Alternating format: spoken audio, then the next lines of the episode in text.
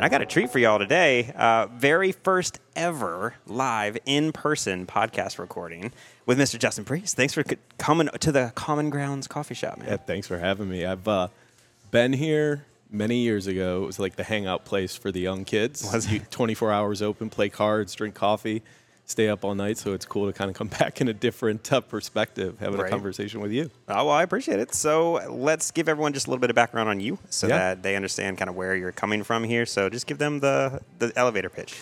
Yeah, so uh, I've been in staffing and recruiting for 16 years. I started with the company Sapphire Technologies in 2007 as a sales rep in Cleveland, Ohio. Did that for three years, was relatively successful. I guess successful enough they felt I could go to Chicago and run that market. Uh, so moved there in 2010 with my wife, who was newly pregnant. Um, at the time, the office was small. It had been through a lot of transition and challenges. Um, so, you know, it was a, a true rebuild and a project type office. And, uh, you know, five years later, exited there. The office at the time, I think, was 18, you know, staff externally billing. We had three people internally. It was like two and a half million. Um, when I left in 2015, which was to come back to Cleveland because we had had two kids at that point and needed to get back to family, uh, it was around helpful. 20, 26 million. Yeah, so we had grown it substantially. Uh, and through that kind of transition, Sapphire Technologies became Randstad Technologies. We acquired a company, SFN Group, which was Technisource for folks in the industry familiar with it.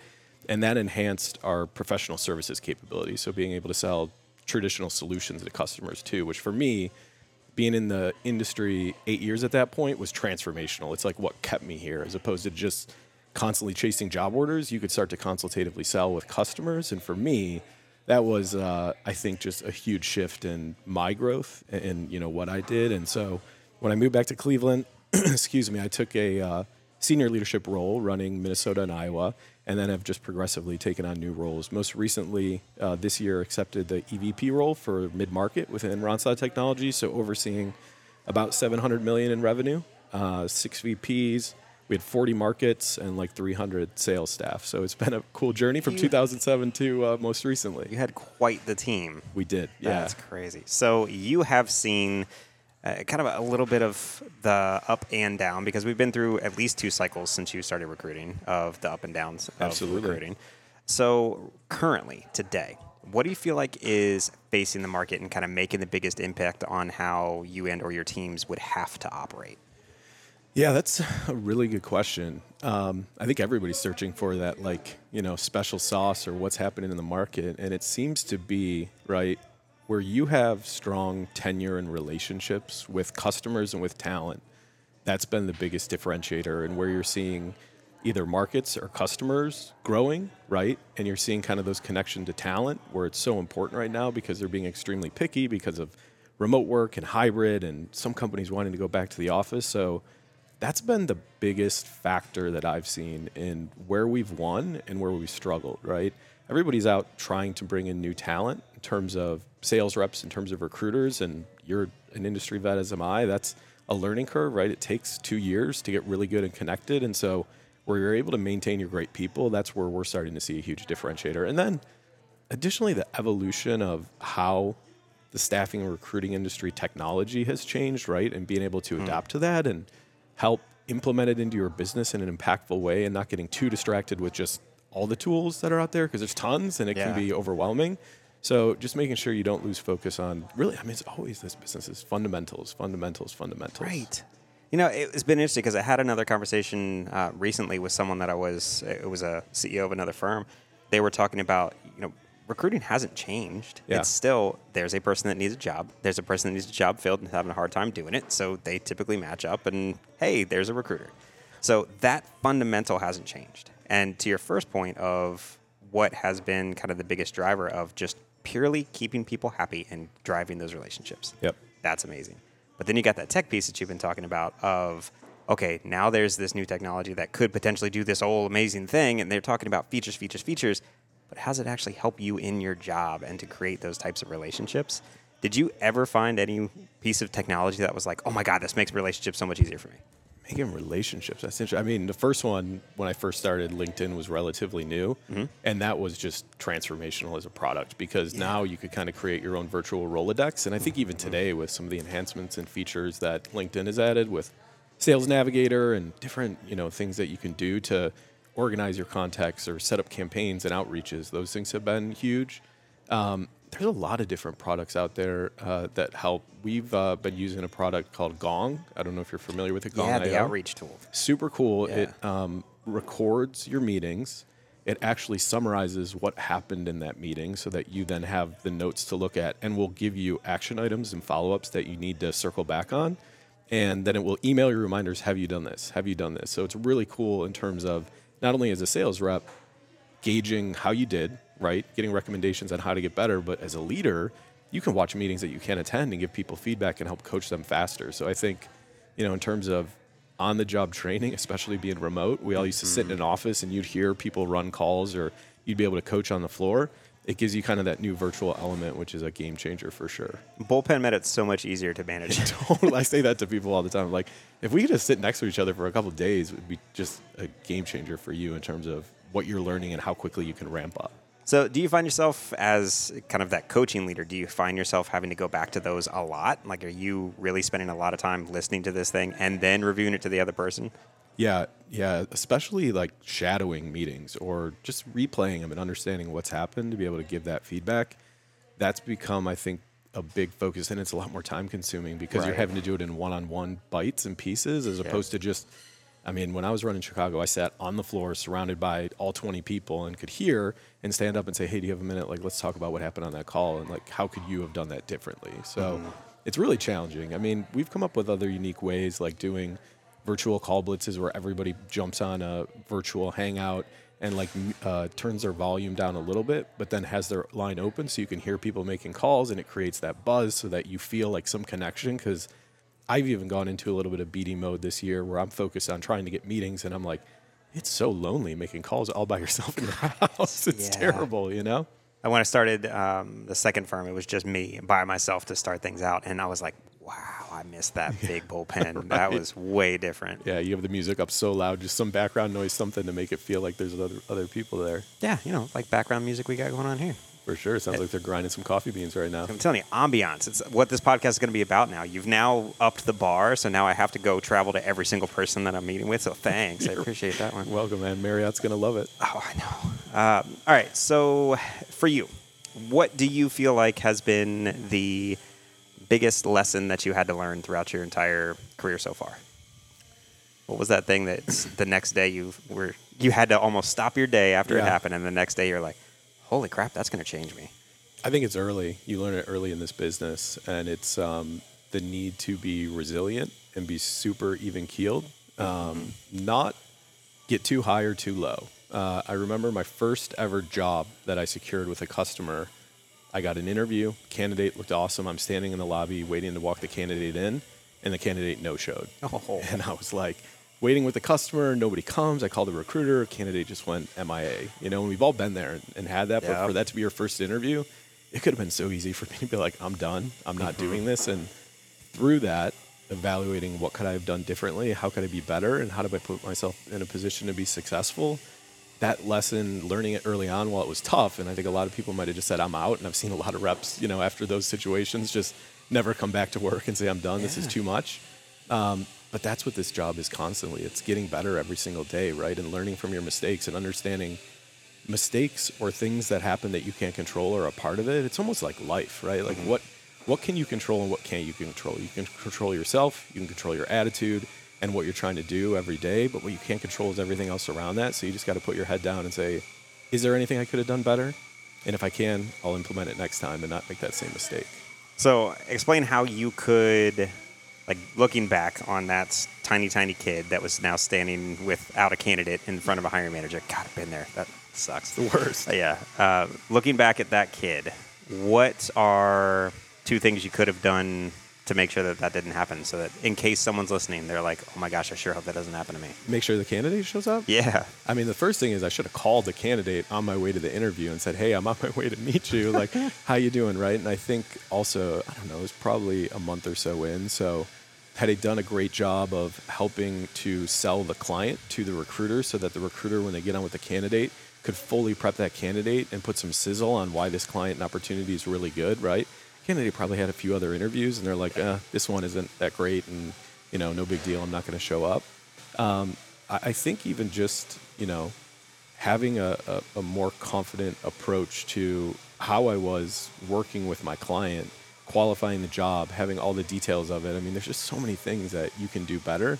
But I think back to what is most important relationships, right? Did we have a great relationship with the candidate? I don't think we had ever brought him in for an in house interview, which I don't even know if that term exists in today's market. In house interviews, I think it's called virtual, but Yeah. you know, those bring him in the office, sit down with him for 30 minutes or an hour, start to build a relationship. And that kind of gives you that opportunity to have more, I don't want to call it control, but it is in a way, right? They is. trust you. They're going to show up because they've looked you eye to eye and they're not going to back out. So, Yeah, it's the ability for that candidate to show some skin in the game. Yeah. They show up, they finally get a chance to prove themselves in front of someone, and then the recruiter's like, all right, this person, I get it. They're Yeah. here now. Right. Cool. They alleviate some of that. Oh my gosh, are they not going to show up pain? Um, have you ever seen any, uh, like, just the broad term ghosting? Have you ever seen any technology that people have started to implement to reduce that or reduce the likelihood of that? not as much in reducing the likelihood of ghosting. I know Randstad was piloting some different kind of chatbot AI programs that would create more connectivity to candidates, but it also had some like flaws in it as well because it was just so robotic. Sometimes people would be turned off by the communication and how it hmm. came out, you know. But I think in theory it was right. More touch points, more communication creates more connection to Randstad or the recruiter Sure. to help the person show up. Uh, I have seen different products to vet out, you know, instead of being ghosted, candidates that aren't actually who they are, right? Where it can Yeah, it's a big monitor. deal now. Yeah, it's, it's happening a ton, especially virtually, more than I've ever seen. And so, you know, it can sense if the person that's talking is actually the person that's speaking. It can monitor if they're like looking at other screens or trying to pull in different, you know, ways to cheat an interview. What? Where is this? I've never It's even a- heard of this. It was a product called Glider.io. Okay. Yeah, we use it uh, at Randstad for a, a program we deliver called Velocity, which is just heightened screening, advanced delivery of talent to our customers. Um, and it was a really solid product that would just kind of give you the is this the person that you think they are? How technically sound are they based on how they responded to the questions? And then you can make the decision is this someone you want your client to interview? And oftentimes clients would just say, because they've gone through this program and they understand it, they can start right away. That's really cool. It's always nice. Yeah, that that makes a lot of difference in the checkbook. Um, so on that piece, you had mentioned using like the robotics and the chatbots and things to create relationships. That starts to bring up that AI thing in my head because every single person is like, "How do I use AI? AI is so crazy. It's going to be awesome." I realized we started this conversation talking about how our relationship's going to be super important. Totally. How do those two connect to you? AI and relationships. Is there a connection? I don't know that it's been figured out yet. I feel like the biggest way AI is being utilized today is to help streamline your work processes, help write emails or templates and build out different things. I think you can use it in some certain ways for screening. Actually, I heard a podcast you were talking about where you had plugged in a job description and a resume and we're having it to ask questions, which I think is really cool, right? Yep. But on the relationship front, I, I don't know that it's there yet. You know, um, it does a lot for screening, right? And you can test for aptitude and uh, candidates' wherewithal to learn technology products. But I just I haven't seen anything that I've been like, yeah, from a relationship perspective, this is great because that's probably the reason we're going to continue to exist through an AI revolution. Like this industry is going to be tough to beat because it's hard to beat. You and I sitting down having a coffee cuppy, having a co- cup of coffee. Dude, that you haven't had your coffee yet. That's why that came out of your mouth. slow, yeah. Right. But um, you just can't beat the human interaction, right? So it's going to be tough. Um, so yeah, I haven't seen anything yet. And I'm with you. And I may have to uh, blow that out and make that a quote and have like hang that in offices of Justin Priest says, "There's no chance that AI can replace us because here there's nothing that can replace a relationship." Because I totally agree. Yeah. And with the types of applications that you've been talking about of like how you can potentially apply AI, what's been the biggest impact for that you've seen either your team or you get out of AI? Has there been any one use case that sticks out? I think the biggest impact that I've seen is it makes you more efficient and Yep. able to do tasks that could take. I mean, there have been times when I had to put together an article for Randstad or some sort of a white paper, and like using ChatGPT takes me an hour instead of taking me, you know, three hours or four hours, right? Um, I even think with the screening elements in ways that it can help, you know, root out candidates and find the right people or ensure that they are as strong as they say they are. Um, so it's added speed and enhanced I think even the recruiting game in that way, right? Because you're able to get from uh, either writing up a skill set summary for a candidate and leveraging ChatGPT. This is a person's background and experience. Could you write me a one paragraph skill set summary? I mean, I know recruiters used to hate that. They'd Oh be like, God, "Can I just send you like three bullet points?" I'm like, "I can't send three bullet points to my client. I need a little something more than that." You Yeah. know. So if that takes 15 seconds instead of 20 minutes, that's just time that recruiters have to go make more money, and time kills deals. We know. So the faster you can work, the more deals you can close. Yeah. And on the you know, the quickness, the AI is definitely something I've seen to help with the quickness. Yeah. For sure. Um, one of the interesting pieces that I've been seeing come out of technology providers is more around using the AI predictive capability to say what should be next. Yeah. So if this person answered, you know, this many different types of questions and you guys had a conversation that was around this kind of stuff, picking up on the, well, here's what you might have missed. Yeah. Here's what we may want to talk about. Here's what the next question you may want to ask to maybe even prevent that next level ghosting or whatever it is. What what product is that that you've seen? So it's a combination of kind of all of them. Okay. So on on Salesforce, they have their AI engine that they call Einstein. Einstein now has, as of this past Dreamforce, a release it's called Copilot. So Copilot, you're able to essentially teach the AI what skills you want it to have. Wow. So you can start with a like what is a candidate match? You can describe a candidate match to Einstein. So now it knows to start listening for certain things. Then as you go throughout your day, if you're starting to enter in a candidate in this profiles in Salesforce now, and you also have a job that's within Salesforce and it knows to look at both of those and look for potential matches, it can start predicting those things for you uh-huh. before you're even you know like through the entire interview process you could be like mid-interview it would pop up and say hey based on their responses they could be a good potential fit for this thing Wow. think about your new people you're sitting on Yeah, desk their right. first year out they have no idea how to do that No, stuff. they're just like kind of like faking it till you make it, is the saying always. You yeah. Know? Yeah. But what the trouble that I'm finding that a lot of people are right now in the AI space is the only way that you can actually make use of all that AI is to have your data in a single spot. Right. And the whole CRM, ATS, uh, everyone's own spreadsheets, like data is everywhere right. Right. now. So until we can solve that, I don't think AI is really going to do a lot for us. Yeah. Have you ever seen like a, a system that had worked? I understand what you all are using at Randstad because Yeah. I, saw it. Yeah. Um, but with all those different systems that you all have, why might you think it's difficult to have all the data in one single system and get everyone behind that one point of truth? I mean, I think if you look at a lot of organizations, it's probably, especially large enterprise organizations, right? Like your top 10 firms, it's the cost. And just because many have come together through acquisitions and mergers, there's data everywhere. So Yeah. to pull that all into one centralized system, while so important and probably if you make that investment and decision is going to help propel your growth a heck of a lot faster because you've now consolidated everything into one place where you can truly tap in and leverage it. But it's just the I think sheer like thought of this is so much work. How long is this going to take and how much is it going to cost? Yeah. And the cost thing keeps coming up constantly. I mean, yes, everyone wants to do it. They Yeah. want that to be the case. It's just show me the easy path. Yeah. And I don't think anyone's had that. Well, here, it's easy now. Yeah, they just need an AI to move all the data together and you're good. Done. Now, see, that's my next product now. I'm going to go out and develop the AI to I want import in. data. I want in. Let's do sure. it. Yeah. Uh, you know anyone that knows how to do AI? Because I don't know. I'll find some people. I'm a recruiter. So Done. ah. Recruiters make the best business owners. they do. They could just find the best people all the time. They do. Yeah. Yeah. And it's so applicable to your everyday life in terms of you ask questions, you're inquisitive. Like almost people that have come from that recruiting background, you can pop them into any situation and they're comfortable and can have conversations and meet people and learn things about them and almost make people feel a little more comfortable being in a situation that they're not comfortable being in. Yeah, no, that's exactly it. So, the AI part of it, the tech that you've been seeing, your kind of movement throughout having a couple different offices, moving different locations, what has been the most fun thing about this industry that has kept you in it so long?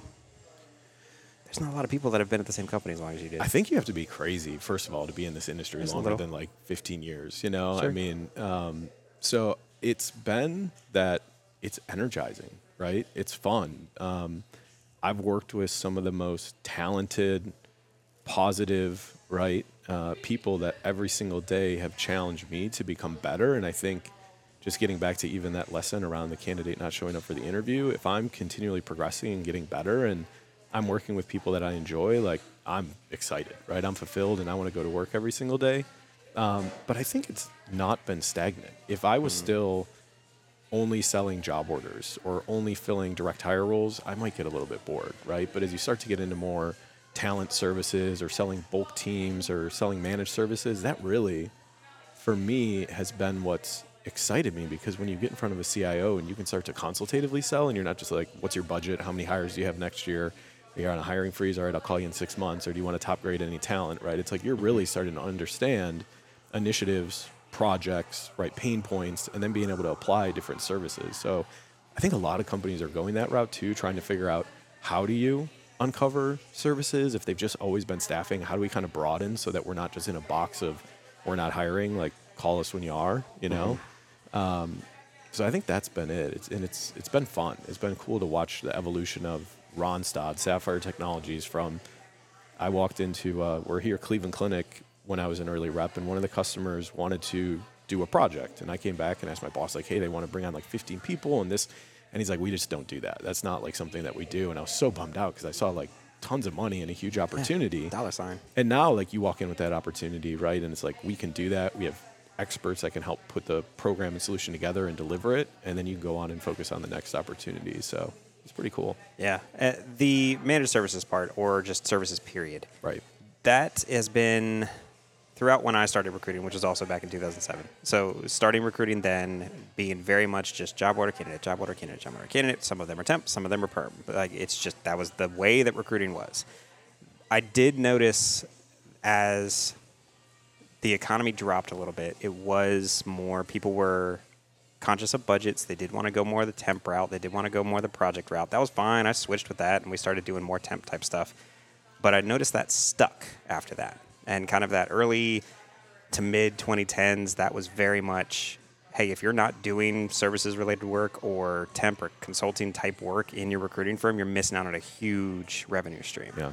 Um, now, as we think about being on the potential of another downturn that we've been in the potential of, I feel like we're kind of sitting in a little bit of one right now. It's definitely yeah. been slow, and most customers are like, we're on a freeze, or we're watching our spending, or our budget budgets have been cut. So. Mm-hmm it, it, feels like we're in the midst of one. It's not like the bottom's falling out, but certainly it's like reminiscent of like 2010, 2011, where it's just kind of like you're not sure what's going on. Slow burn. Yeah. Yeah. So on that piece of making that jump, what do you feel like the best firms did to create that, like you call it, the consultative selling? Yep. What are some of the things that you maybe yourself did or you've seen other firms do that allowed them to have more of a um, a stronghold in that space. Yeah. Um, it's a relationship exercise going back to it, right? Because oftentimes your folks that sell staffing live at the hiring manager level mm-hmm. and they don't typically buy projects and services in teams, maybe three or four resources. But if you truly want to have where you're owning an entire initiative or effort, like getting higher up the leadership chain is going to make a big impact on that. Because if you're talking to the CTO, and they're going to be rolling out a massive digital transformation, they may have visibility into 150 plus headcount that they need to add to execute that. If you get to the SVP level, maybe it's 50, 75, right? So moving up in that way. But then also, I think training and developing of your staff to get out of that just transactional do you have a job order? And it's not for everybody. That's mm-hmm. one thing we found is some people just have to do staffing. Some people can do staffing services and perm. Some people can only do perm. Some people can only do services right? So just making sure I think you're taking the time to assess people's capability, put them in the situation because I think a huge part of this is you got to get comfortable being uncomfortable. That's like saying that you know we all hear many times.